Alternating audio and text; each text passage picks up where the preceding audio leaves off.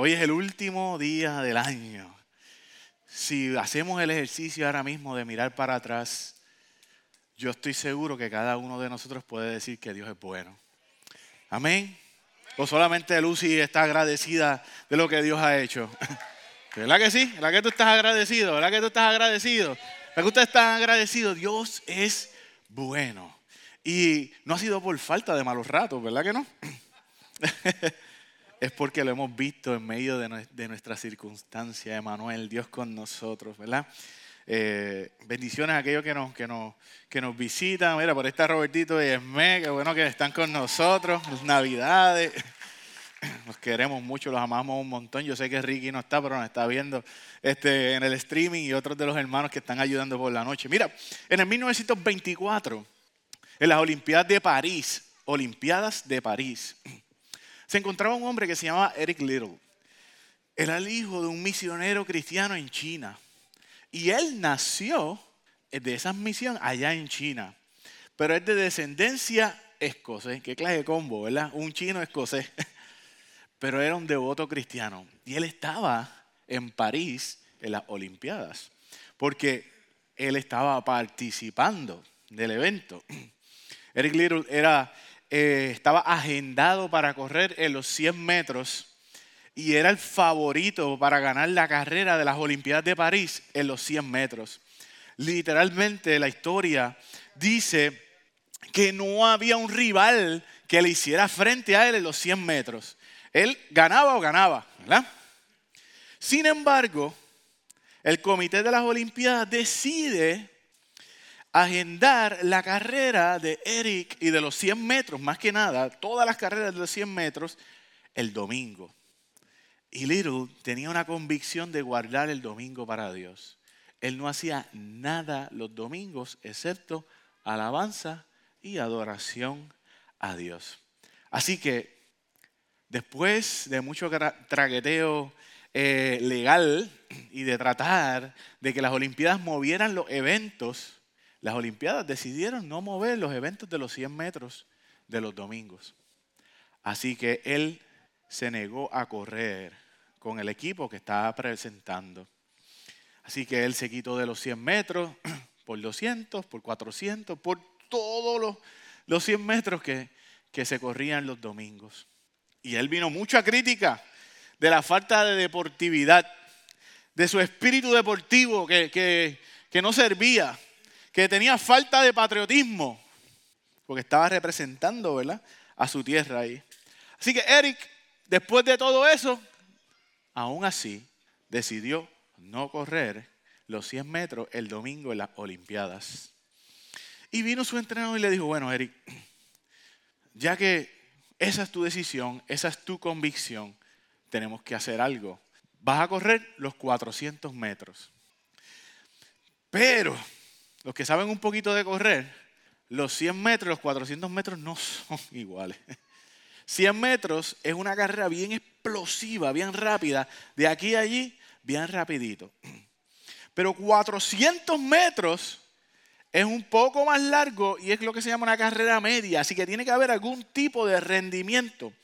Todo es diferente, desde la manera que se entrena, la mentalidad, el tipo de coach que él tiene, todo es totalmente diferente. Inclusive ya había alguien en los 400 metros que dominaba a nivel mundial y no había esperanza absoluta de que este hombre ganara algún tipo de posición. Pero Eric corrió los 400 metros porque no era domingo. ¿verdad? Para sorpresa de todos, Eric Little rompió el récord de velocidad de los 400 metros, el que llevaba 12 años puesto, y le ganó al que dominaba la posición y que era el favorito en las Olimpiadas. Y él dijo lo siguiente, y esto es bien famoso, dicho por este hombre, Dios me hizo rápido y cuando corro siento su placer sobre mí. Pero aún siendo él un feroz competidor y trajo una medalla a su país, para él esto no era lo más importante. Y él dijo estas palabras, Ha sido una gran experiencia el competir en los Juegos Olímpicos y traer una medalla de oro a mi casa, a mi pueblo. Pero desde que soy niño, desde que soy niño, mis ojos están puestos en otro premio. Dice, como ves, cada uno de nosotros corre una carrera mucho más importante de la que yo corrí en las Olimpiadas en París. Y cuando esa carrera se acaba, quien está repartiendo las medallas es Dios. Bienvenidos a Comunidad Cristiana de Arecibo. Estamos viviendo avivamiento, Dios primero, Dios en el centro de nuestras vidas. Si algo yo he aprendido en este año es que quiero practicar y cosas que quiero llevar al año que viene, es hacer espacio para Dios en mi vida, ser sensible a Dios. Una de las cosas que nos dimos, por lo menos yo me di cuenta en los 40 días de este año, es que mucha cosa yo hago que no es esencial. Es buena, pero no necesariamente es esencial. Porque los 40 días, yo estuve aquí la mayoría de los días y no se cayó el mundo, ¿verdad? Este, así que yo quiero practicar el siempre hacer espacio para Dios. Porque yo soy una persona que soy algo que se llama mission driven, ¿verdad? Yo he guiado por la misión. Yo tengo una mente, un enfoque, yo ando con las gringolas todo el tiempo. Esa es mi, esa es mi, mi oración en las mañanas con mis hijos y yo se lo inculco a ellos. Nosotros somos mission driven, nosotros somos gente que lo vamos a lograr. Somos gente que vamos a atacar la situación, que vamos a seguir el plan, que yo no me voy a desviar hasta alcanzar lo que yo quiero. Yo digo, mira, fíjate de eso, esto está planchado, me pongo la gringola, ¿verdad? Yo voy para el frente y vamos a luchar. Olvídate, bloqueo todo. Nada es importante, excepto la misión, ¿verdad? Esta misión está herméticamente sellada, que no le entra ni aire al plan. ¿Ok? Pero hay muchas veces que aunque esto pueda ser una ventaja para mí, hay muchas veces que yo me encuentro lleno, tan y tan lleno de mis propios planes, de mis propias metas, de mis propias opiniones. Que me puede hablar Dios y ya yo tengo los, oídos cerrados. Dice Dios, no escucho. Fíjate, esta es la meta. Y es como, como, como si Dios hiciera tratar de hacer una intervención conmigo. Yo no sé si a ustedes le pasa, ¿verdad? Esto es más que aquí, a Christopher Vega. Este, y la intervención de Dios como que no funciona porque ya yo tengo un norte. Es más importante el plan que el Dios del plan. Y eso es un problema. ¿Por qué? Porque en Éxodo 23 dice lo siguiente, y esto es un mandamiento, no tengas ningún otro Dios aparte de mí. Y, y a veces cuando nosotros leemos esto, Dice, ah, pero es que yo no tengo imágenes, yo no tengo ningún Dios de palo, ni un óleo en casa. Sí, sí, pero a veces nosotros ponemos, ¿verdad? Christopher Vega, yo me estoy hablando aquí en voz alta, ¿verdad? A veces nosotros ponemos nuestros propios planes, nuestros intereses, nuestro estilo de vida, nuestras metas y nuestras agendas por encima de Dios. Y hemos creado ídolos de esas cosas en nuestra vida. No, Dios, hasta ahí, ¿por qué? Porque ese es mi estilo de vida tú vas segundo. Y la realidad es que Dios no negocia el primer lugar en nuestras vidas. Es uno y se acabó. Y Eric Little sabía esto, ¿verdad? Él sabía que era más importante el plan de Dios para su vida antes que sus intereses personales. Interesantemente, y esto se los menciono, Eric Little no es conocido por su historia y sus grandes logros a nivel deportivo. Aunque él compitió en, las Olimpiadas de, París y ganó. Antes de eso, él era conocido como el hombre más rápido de Escocia, para que tengan idea. Pero todo esto lo cubrió la historia. Él es conocido como alguien olvidado por la historia. Por lo que él es conocido, mis hermanos, es por su posición radical de que Dios es primero y toma el centro de su vida.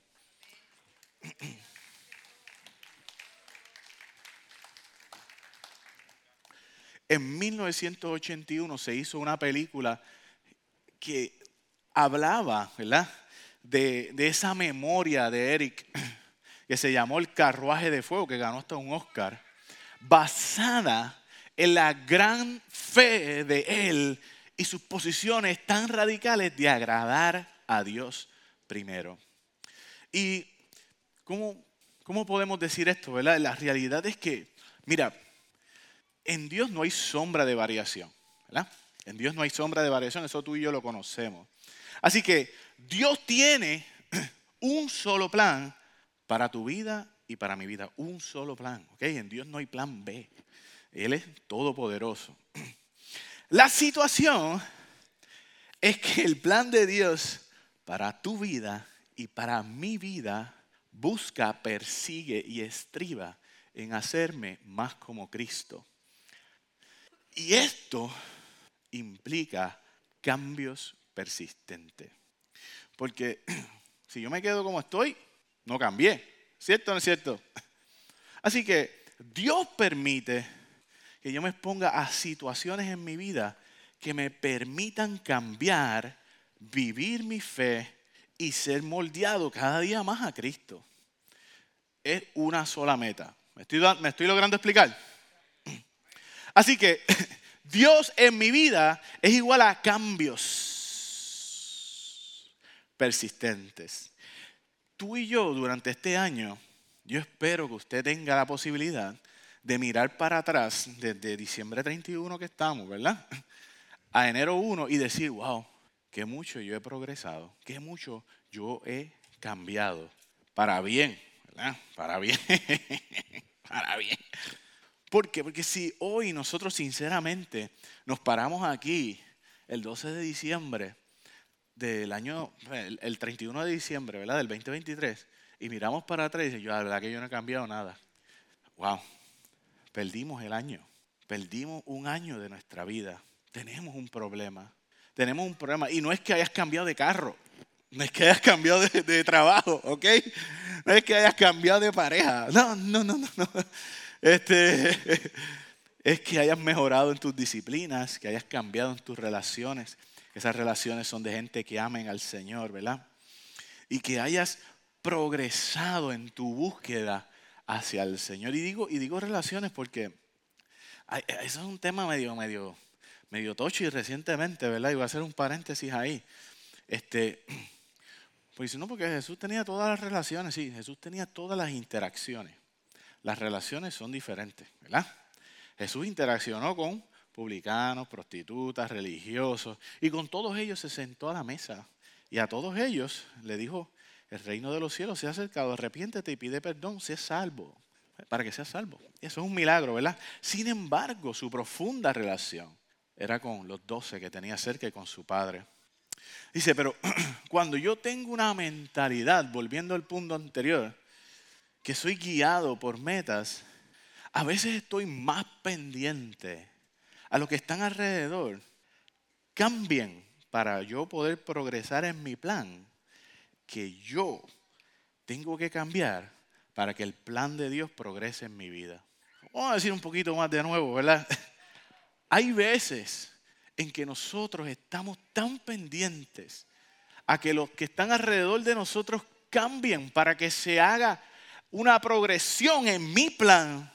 Se me olvida de que Dios está ahí esperando que yo cambie para que progrese en mí su plan.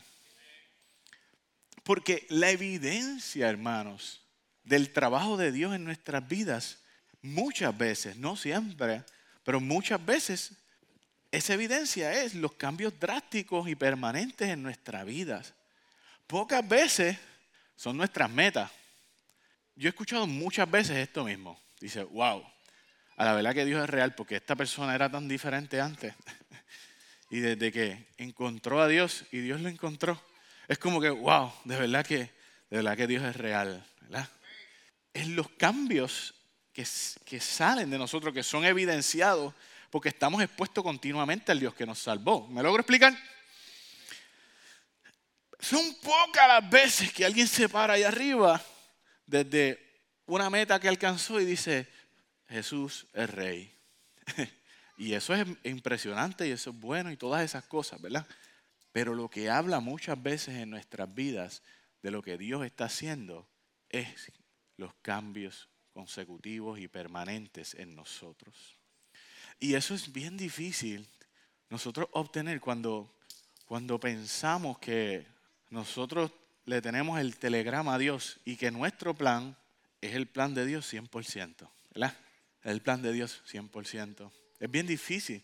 Tenemos que, y esto es algo que a mí me ha dado mucho trabajo, y yo sé que ustedes, si lo han mirado en alguna ocasión, le ha dado mucho trabajo también. Tenemos que admirar la posibilidad de que mi plan no sea 100% el plan de Dios. ¿Cuántos dicen amén ahí? ¿Cuántos le ha pasado esto, hermano? Han llegado un día y dicen, bueno, Señor, yo sé que como que me equivoqué. Mi plan no es tu plan. Pero Dios tiene, Dios usa un macroscopio, ¿verdad? Dios no está mirando con el microscopio solamente, Dios usa el telescopio. Y muchas veces cuando hay un aparente fracaso en nuestras vidas, simplemente es un solo paso para que Dios cumpla las grandes cosas que Él ha hablado sobre ti, sobre mí. Llénate de esperanza, porque el plan sigue en pie el plan sigue en pie, ¿ok? Dice en Isaías 55, 8, el 13, yo voy a introducir esta parte del texto y después lo voy a explicar. Dice, porque mis pensamientos no son nuestros pensamientos, ni vuestros caminos, dijo Jehová, mis caminos. Como son más altos los cielos que la tierra, así son mis caminos más altos que vuestros caminos y mis pensamientos más altos que vuestros pensamientos. Porque como desciende de los cielos, escucha esta parte, como desciende de los cielos la lluvia y la nieve y no vuelve allá, o que no vuelve arriba, sino que riega la tierra y hace germinar y producir, da semilla al que siembra y pan al que come. Así será mi palabra que sale de mi boca no volverá a mí vacía, sino que hará lo que yo quiero y será prosperada en aquello para lo que la envié.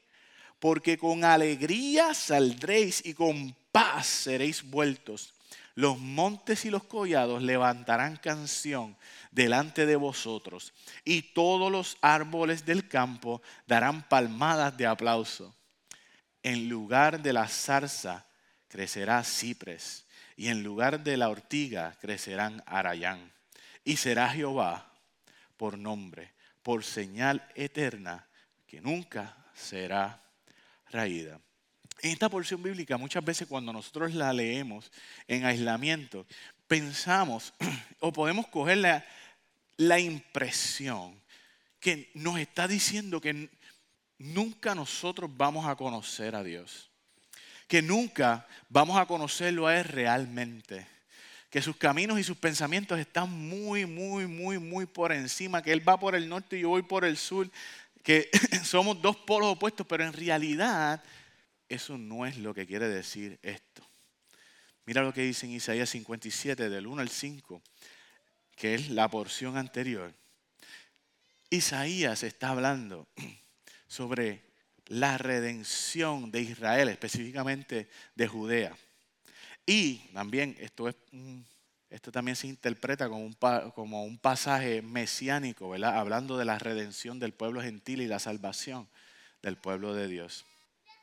Pero entonces a la vez Dios le está diciendo a, a Dios le está diciendo a Israel, que es en el capítulo 6, vuelve a mí y yo tendré misericordia de ti. Dice Isaías 55, 6. Buscad a Jehová mientras pueda ser hallado. Llamadle en tanto que está cerca. Y mira lo que dice el 7. Que los malvados cambien sus caminos y alejen de sí hasta el más mínimo pensamiento de hacer el mal. Que se vuelvan al Señor para que les tenga misericordia.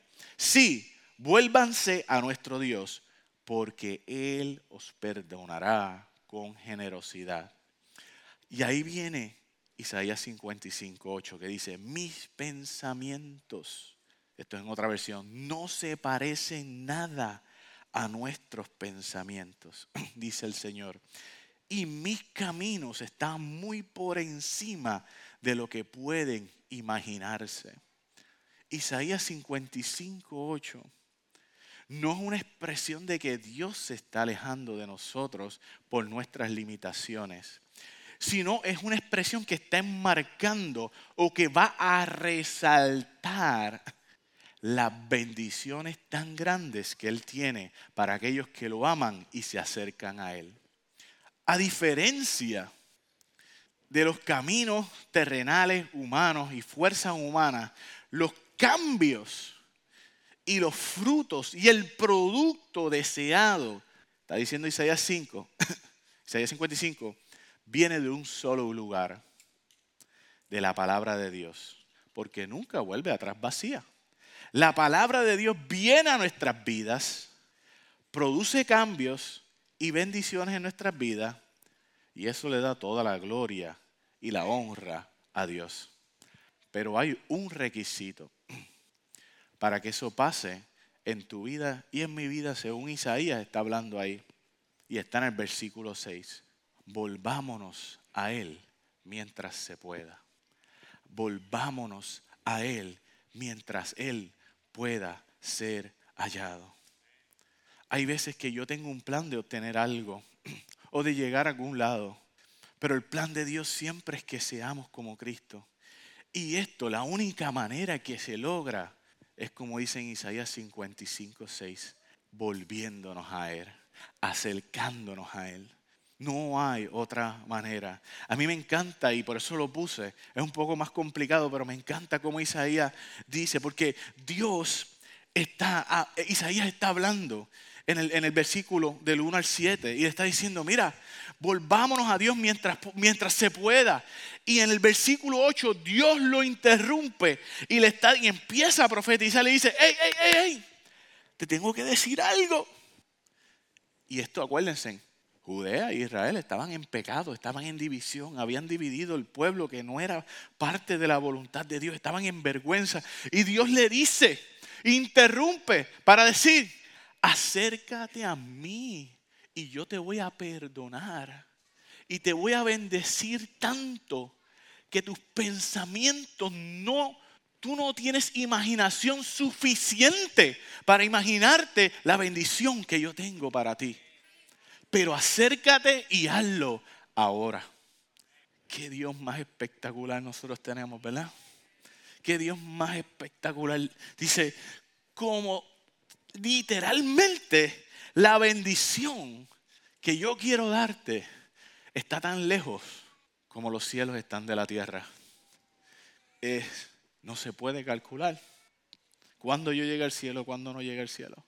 Como mis pensamientos versus los pensamientos de Dios. Es como que Dios no está diciendo, mira, tú tienes una idea de cómo yo te voy a bendecir, pero esa idea es tan efímera, es tan corta, es tan limitada a lo que yo voy a hacer contigo en tu vida. Pero acércate y hazlo ya. Acércate y hazlo ya. Así que para nosotros como hijos de Dios, como cristianos, debería ser una prioridad acercarnos a Dios, ¿verdad? Amén. Debería ser una prioridad. Porque primero que lo amamos, ¿verdad? Y nosotros a la gente que amamos como que tenemos ese, ese pool gravitacional, ¿verdad? Como que, ah, rayo, me gustaría pasar tiempo con esta persona, pero también es la instrucción de Dios para nosotros. Mira, tú te acercas ante mí y olvídate del resto. Lo demás, lo tengo bajo control. Así que hay unas evidencias externas en nuestras vidas que nos hablan si nos estamos acercando a Dios o no. Si nos estamos buscando o si nos estamos alejando. Dice Santiago 2.18 y dice, ahora bien, Santiago 2.18, ahora bien, alguien podría argumentar, algunas personas tienen fe, otras buenas acciones. Pero yo les digo, ¿cómo me mostrarás tu fe si no haces buenas acciones. Yo le mostraré mi fe con mis buenas acciones. Mira, literalmente empaquen que nos vamos. Ahí nos vamos a quedar, ¿ok? Nosotros no vivimos un evangelio basado en obras. Nosotros no necesitamos hacer buenas cosas para ganarnos la salvación y el favor de Dios. La Biblia es bien claro con eso, ¿verdad? Es solo por su gracia y es por fe. Sin embargo, ¿cómo tú sabes que un palo de aguacate es de aguacate? ¿Por qué? Porque da aguacate, caballo, ¿verdad que sí? Es natural, es natural que el palo de aguacate dé un fruto de aguacate. Oh, sí, es estéril, ¿verdad que no? Pero, pero ya son un caso aislado. Yo no sé nada de árboles, pero ni de siembra menos. Yo creo que si yo siembro pasto malo, se muere, ¿ok? Así que, pero si tú me vendes un ganchito, vamos a decir, de un árbol de guayaba, y yo cojo ese, ese ganchito de árbol de guayaba y lo pongo en la tierra y lo abono y le doy todo el cariño al mundo, ¿verdad? Y cuando nace y cuando crece, da limones. Hay dos conclusiones que yo tengo que llegar bien rápido. Lo primero es que no era un palo de guayaba, era un palo de limón, ¿verdad? Y lo otro es que me cogiste de bobo, ¿eh? Porque no existe tal cosa como un transfruto, ¿verdad? Eso no existe. No existe, hermano, no existe. Vamos a dejarlo ahí. No, voy a dar una guayaba que se identifique como un limón, ¿ok? Nuevamente, nosotros no vivimos buscando ganarnos nuestra salvación por medio de obras. Sin embargo, nuestras evidencias externas, nuestros buenos comportamientos, nuestras buenas obras en nuestra vida hablan muy probablemente en la dirección en que vamos. Si nos estamos acercando o si nos estamos alejando.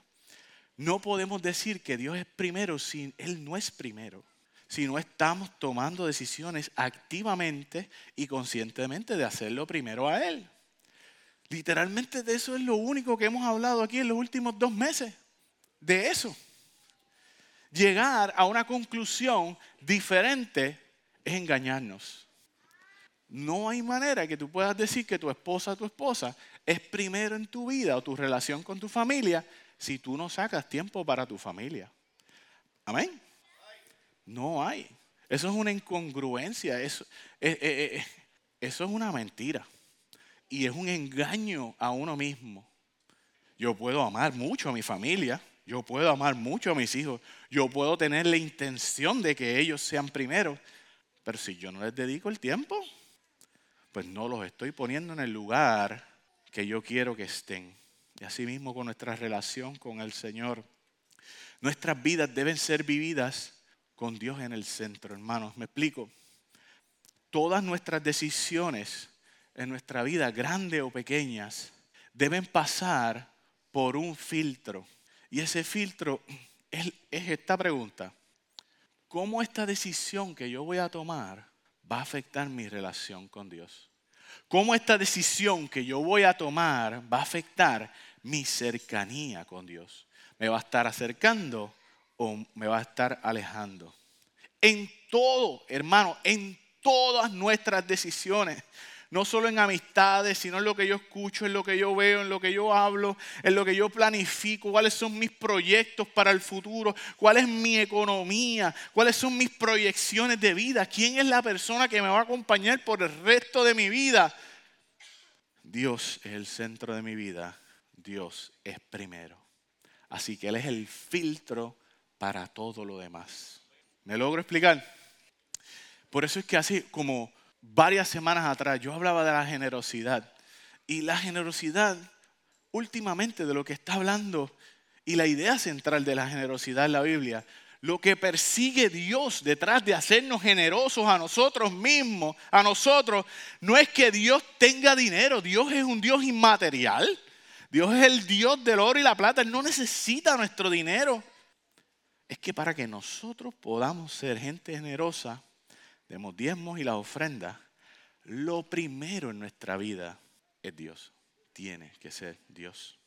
Tiene que ser Dios. Tiene que ser Dios. tiene que ser Dios. Porque si yo soy intencional con las cosas que son importantes para mí, pues el yo planificarme económicamente alrededor de Dios para obedecerlo a Él, quiere decir que yo lo estoy poniendo a Él primero que cualquier necesidad que yo tenga. ¿Me logro explicar? Dios no busca tu dinero. Dios busca el primer lugar en tu vida. Y si tiene que meterse por el dinero, lo va a hacer. Porque no hay otro Dios que tome la posición de ese primer lugar en nuestras vidas. Se llama el dinero, se llama el amor, se llama los hijos, se llama la pareja, se llama el trabajo. No importa. No es negociable el trono en nuestro corazón. Porque lo primero es lo primero y no lo último. Y parece de esa filosofía del chapulín colorado. Pero lo primero es lo primero. Lo primero no puede ser lo segundo. ¿Me logro explicar? Así que tenemos que arreglar nuestras vidas para tomar decisiones según la instrucción de Dios para nosotros. Pero la pregunta es, ¿esto, esto no es muy extremo? Esto no es muy extremo. esto no es demasiado extremo que Dios sea el principio y el final de cada una de mis decisiones. Que yo no tenga autonomía sobre qué cosas yo voy a hacer, qué me voy a poner, qué voy a comer, con quién voy a salir.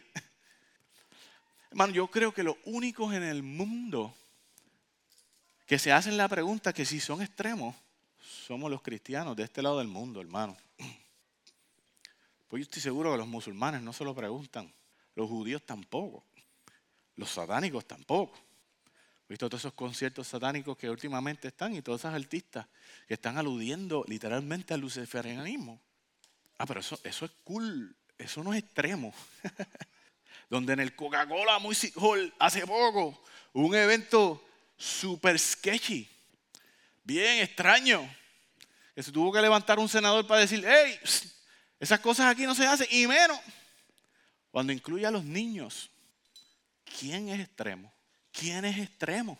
¿Quién es extremo? Y nosotros acá es que si levanto las manos la gente me ve. Es que si testifico la gente va a saber que soy cristiano. Tengo miedo. Yo no, yo no quiero mofar, ¿verdad?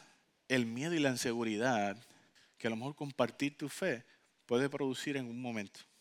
Para nada. Todos hemos estado ahí. Y todos en algún momento hemos tenido ese de esto de decir, wow, ¿comparto yo la palabra no la comparto? ¿Me siento seguro? Esta persona me va a hacer un montón de preguntas que yo no tengo contestaciones. Yo lo que quiero decirte es que a la medida en que tú te acercas a Dios, tú te haces más como Él, más como Cristo. Así que la pregunta no es si somos extremos o no, la pregunta es a quién nos vamos a parecer. Porque si tú no tomas decisiones y yo no tomo decisiones intencionales de acercarnos a Él, ya hay gente que tomó decisiones por ti que se van a acercar a ti, que se van a acercar a tus hijos, que van a acercarse a tus seres amados. Así que la pregunta no es si yo soy extremo o no soy extremo, la pregunta es a quién yo me voy a acercar. La generosidad habla cómo queremos vivir vidas sensibles a la voz de Dios y vidas donde Dios sea el centro. Eugene Peterson, un teólogo súper famoso que escribió este, una traducción de la Biblia se llama The Word, ¿verdad? Eh, media extraña, pero por ahí vamos, ¿verdad? El punto es que él hizo muchas, muchas, muchas cosas buenas. Eh, y él decía que vivir una vida en entrega a Dios es una vida en obediencia en una misma dirección. Long obedience in the same direction. La entrega de nuestras vidas a Dios, Dios es permitirle a Dios que tome el control de nuestras vidas. Que Él sea el punto de referencia para todas nuestras decisiones. Yo, yo me acuerdo, ¿verdad? Y voy a hacer una pausa ahí. Mucho tiempo Dios lleva trayendo convicción en mi corazón sobre este tema. Yo me acuerdo mi primer trabajo después de yo haber salido de, mis estudios doctorales. Mira, cuando tú estudias medicina, tú estás pelado. estás pelado. O sea, eso no hay break, ¿entiendes? Nosotros teníamos un cheque de 115 pesos quincenales. Eso es lo que nos daban en el hospital. ¿Entiendes? Entonces, yo voy a este primer lugar que me dicen el rey por hora y yo, yo ni pienso. Si eso es mucho, si eso es poco, yo digo, eso es algo, eso es algo.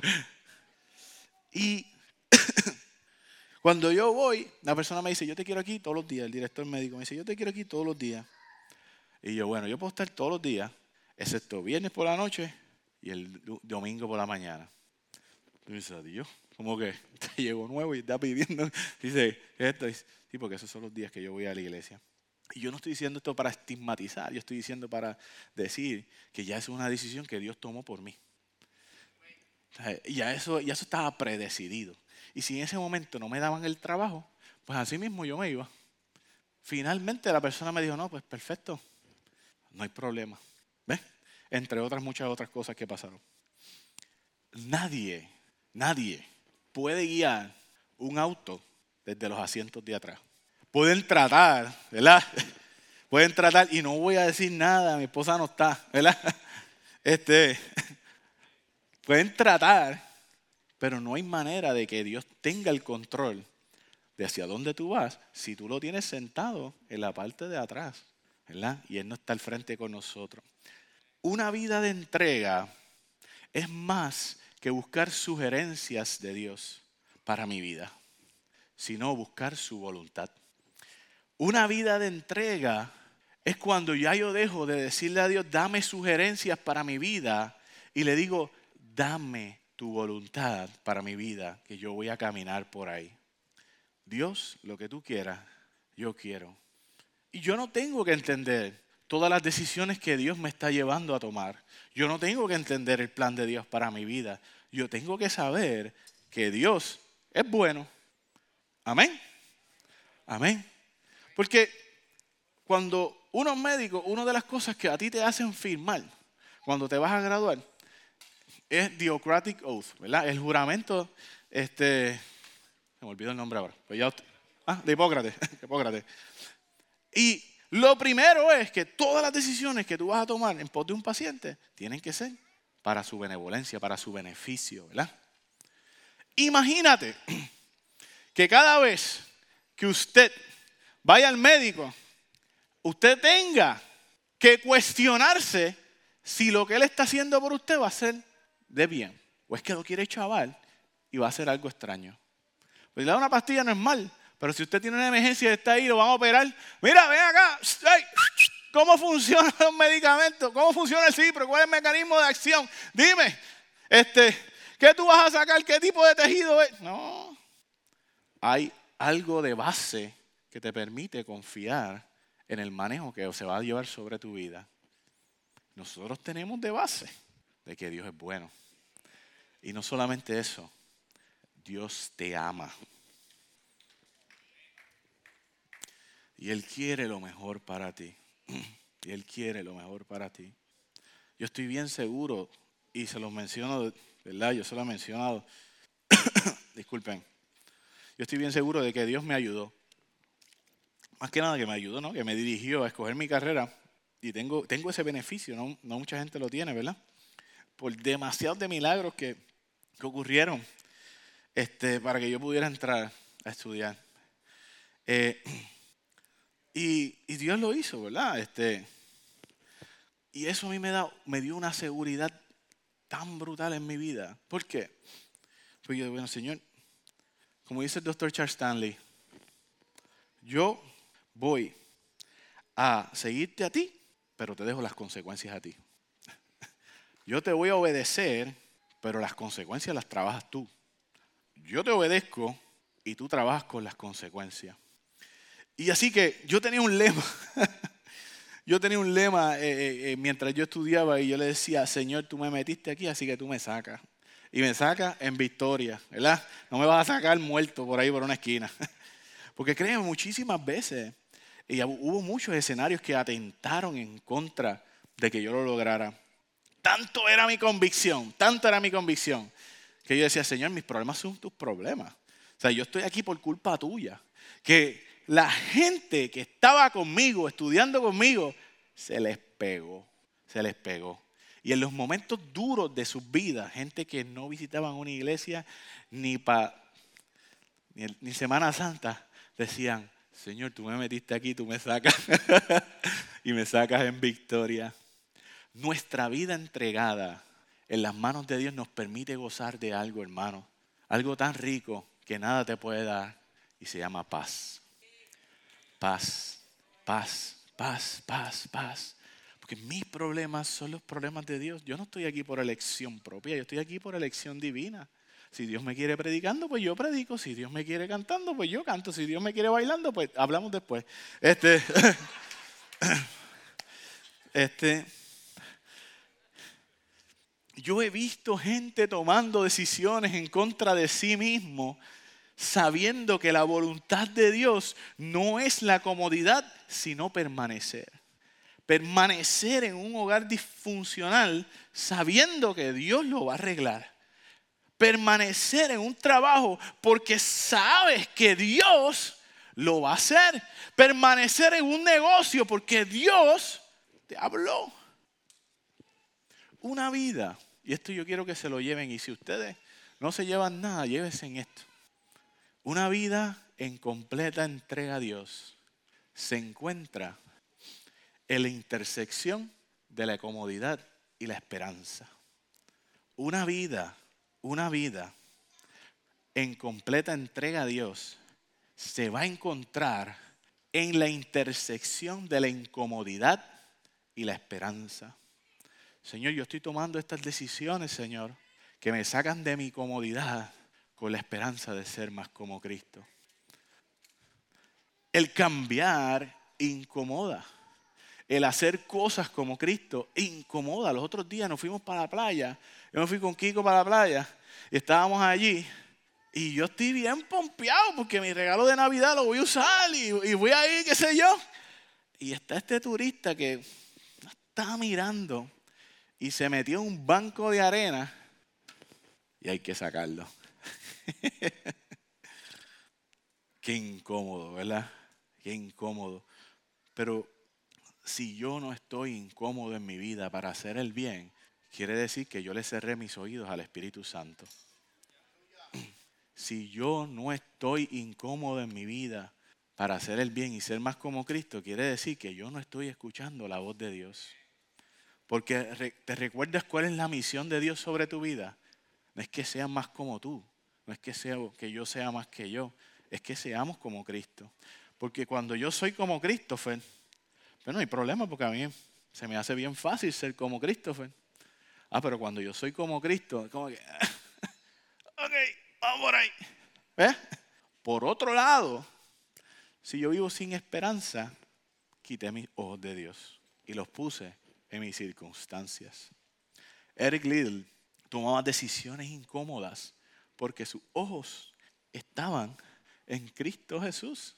En Hebreos 2, 12, del 1 al 2 lo dice de esta manera, dice, y corramos con perseverancia la carrera que Dios nos ha puesto delante. Esto lo hacemos al fijar la mirada en quién? En Jesús, el campeón que inicia y perfecciona nuestra fe. Pero eso no se queda ahí. El, versículo 2, el capítulo 12 tiene un versículo 2 y te explica cómo lo hizo Jesús, cómo Jesús corrió su carrera.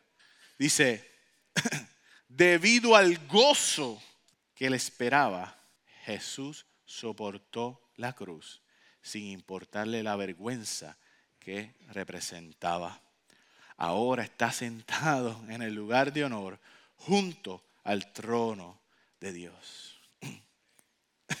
Nuestros ojos no pueden estar puestos en las circunstancias, sino al Dios que es más grande que nuestras circunstancias. Y esa es nuestra esperanza. Esa es nuestra esperanza. Esa es nuestra esperanza, hermanos. Y con esto termino y quiero concluir. ¿Qué es lo que yo quiero decirte en esta mañana?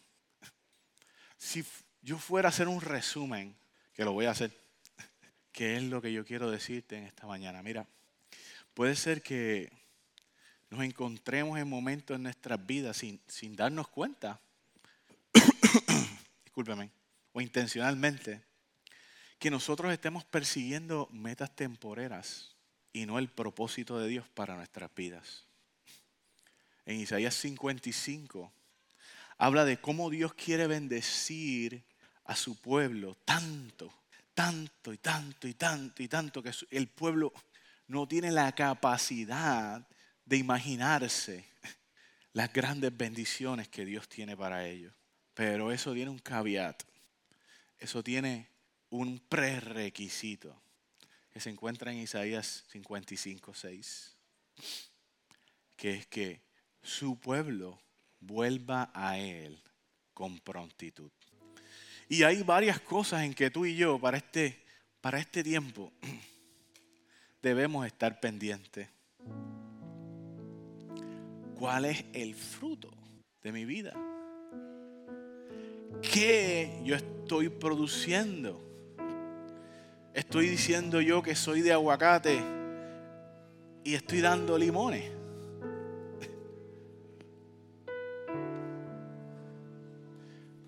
Porque eso puede ser un indicador de que estamos muy llenos de nuestros propios planes, de nuestras propias metas.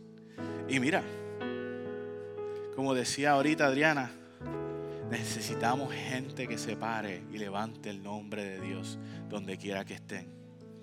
Y yo abogo por eso donde sea. Necesitamos políticos extraordinarios que sean íntegros y que levanten el nombre de Dios. Necesitamos ingenieros, médicos, maestros, músicos. Necesitamos todo. Deportistas, todo, todo.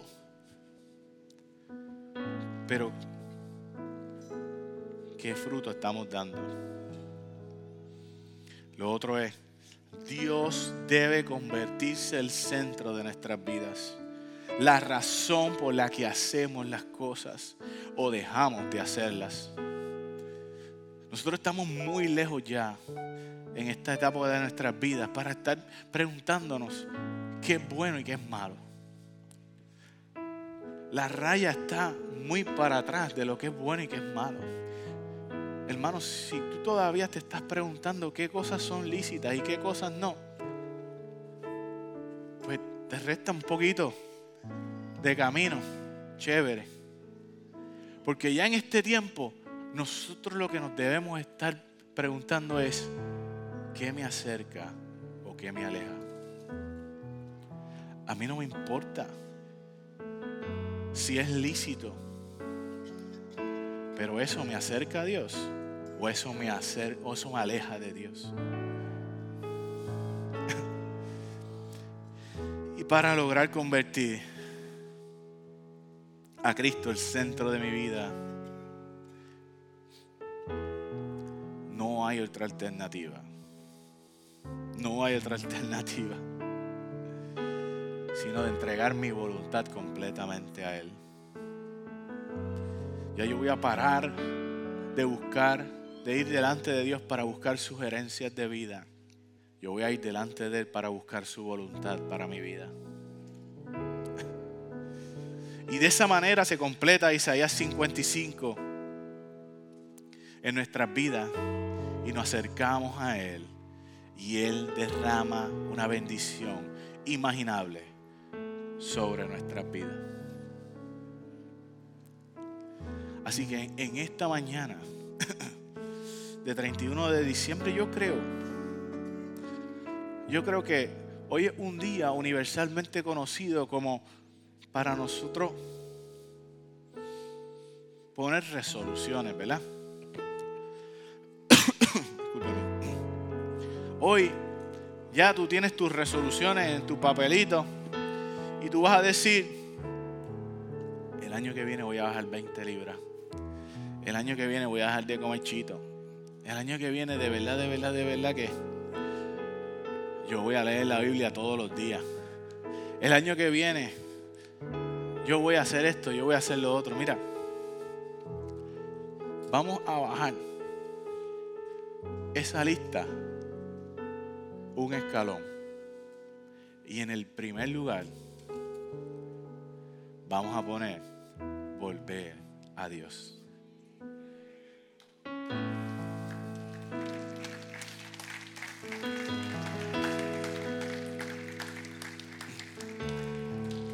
Yo no sé si tú estás en esta mañana aquí y, y tú no has aceptado, tú no has dado una oportunidad a Dios para que Él sea, Jesucristo sea tu Señor y Salvador. Pero déjame decirte que todas estas cosas maravillosas de Dios para nuestras vidas comienzan desde el punto de partida que Él es nuestro Padre. Y si Dios no es tu Señor y Salvador, yo tengo que decirte que tú estás en un lugar peligroso porque tú no quieres estar de malas con Dios. Tú no quieres tener al Dios Todopoderoso en enemistad.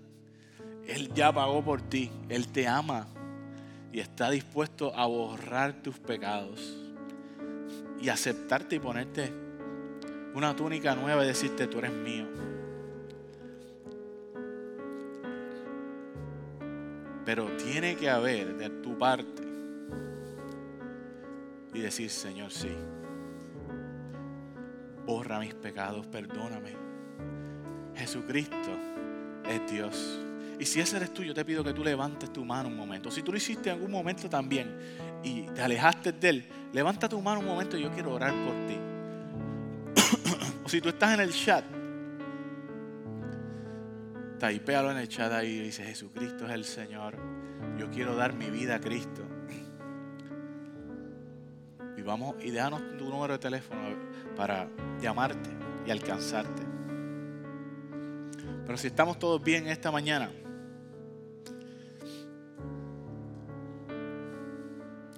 yo quiero que hagamos algo. Vamos a ponernos de pie en esta mañana porque vamos a ponernos de pie. Los que puedan, por favor. 31 de diciembre del 2023. Vamos a convertirlo en un, en un día memorable. 11 y 58 de la mañana. Yo quiero que ahí donde tú estés, cierre los ojos, no hables con nadie y le digas, Espíritu Santo de Dios.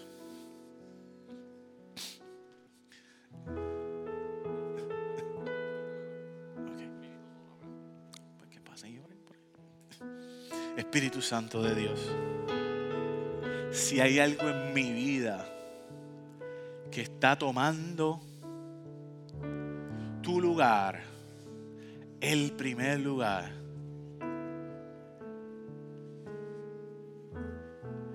yo quiero que hoy tú tomes esa posición. Toma el primer lugar en mi vida. Toma el primer lugar en mi vida, Señor. Toma el primer lugar en mi vida, Señor. Tú eres merecedor de ser el centro de mi vida. Tú eres merecedor de yo entregarte todos mis días, Señor. Tú eres merecedor de ser el dueño de todas mis decisiones, del fruto de mi vida. Tú eres merecedor de ser el dueño de mi economía, de mis pensamientos, de mi familia. El dueño de mis decisiones, de mi proyección, de mi soñar. Tú eres merecedor.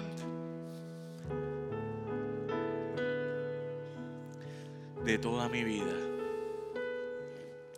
Y no amarte de palabras, sino amarte con hechos y verdad. Y ahí donde tú estás, levanta, levántale tu corazón al Señor. Padre, en esta hora estamos en el último día del año 2023. Y queremos empezar el año haciendo un pacto contigo, Señor.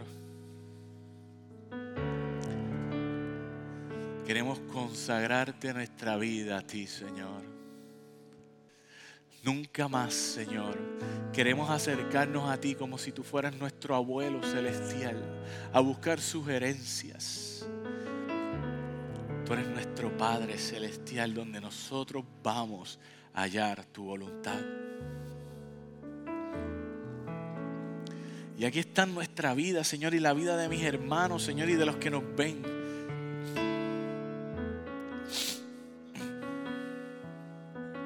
Y te decimos, Dios, toma tu lugar en nuestras vidas. Toma tu lugar en medio de nuestras familias. Toma tu lugar en medio de mis decisiones. Toma tu lugar en medio de mi pensar. Toma tu lugar, Señor, en medio de nuestras economías. Toma tu lugar, Señor, en medio de nuestro hablar, de nuestro pensar, de nuestro mirar, de nuestro planificar, Señor. Seas tú y después todo lo demás, Señor. Yo bendigo a tu pueblo en esta hora, Señor, y yo declaro sobre ellos, Señor, una unción nueva y fresca, Señor. una unción nueva y fresca, Señor, para este tiempo nuevo, Señor, para este año 2024. Porque si algo nosotros sabemos comenzando el año, es que tú vas a entrar este nuevo año con nosotros. Nunca nos dejarás. Nunca nos has dejado. Nunca Así que vamos con muchas esperanzas sabiendo que tú vas a hacer cosas extraordinarias, Señor.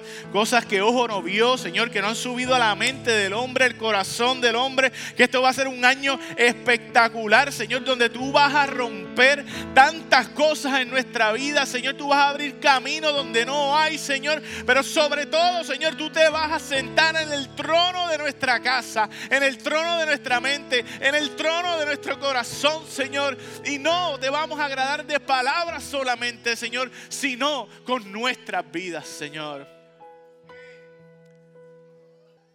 Que este sea un tiempo, Señor.